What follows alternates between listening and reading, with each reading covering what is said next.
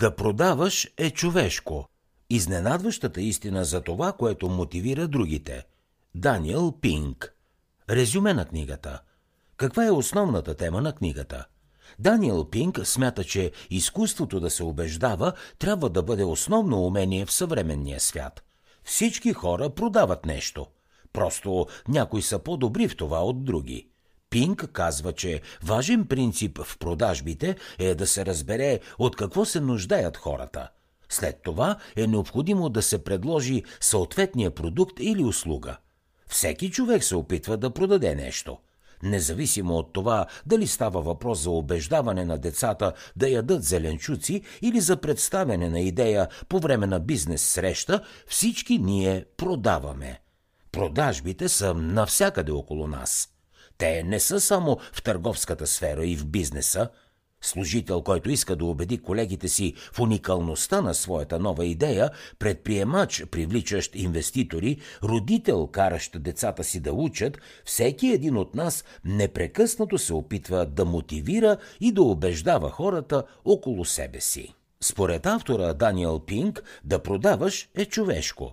Продажбите и мотивирането на хората да направят нещо са абсолютно естествени действия.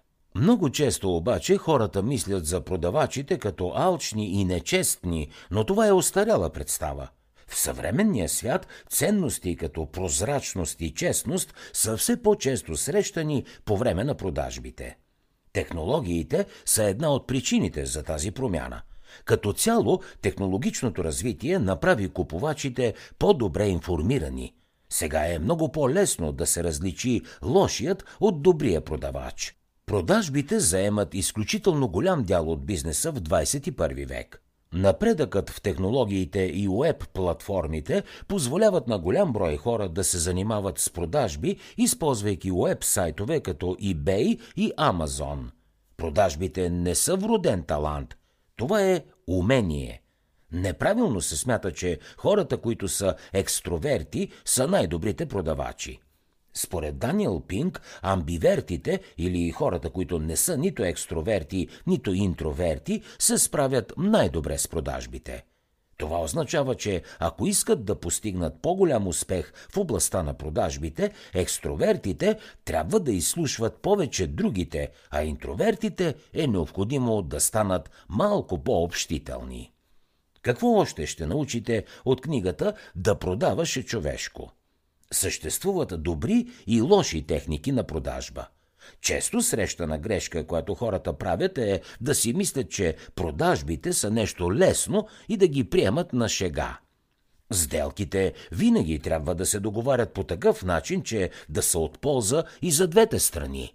Даниел Пинк смята, че всеки човек може да се развие и да се усъвършенства в изкуството на продажбите. Когато те се извършват по правилния и честен начин, разкриват най-доброто от това, което хората като едно общество могат да бъдат. Всеки човек е продавач в някаква степен. Продажбите са естествена част от професионалния и личен живот на хората.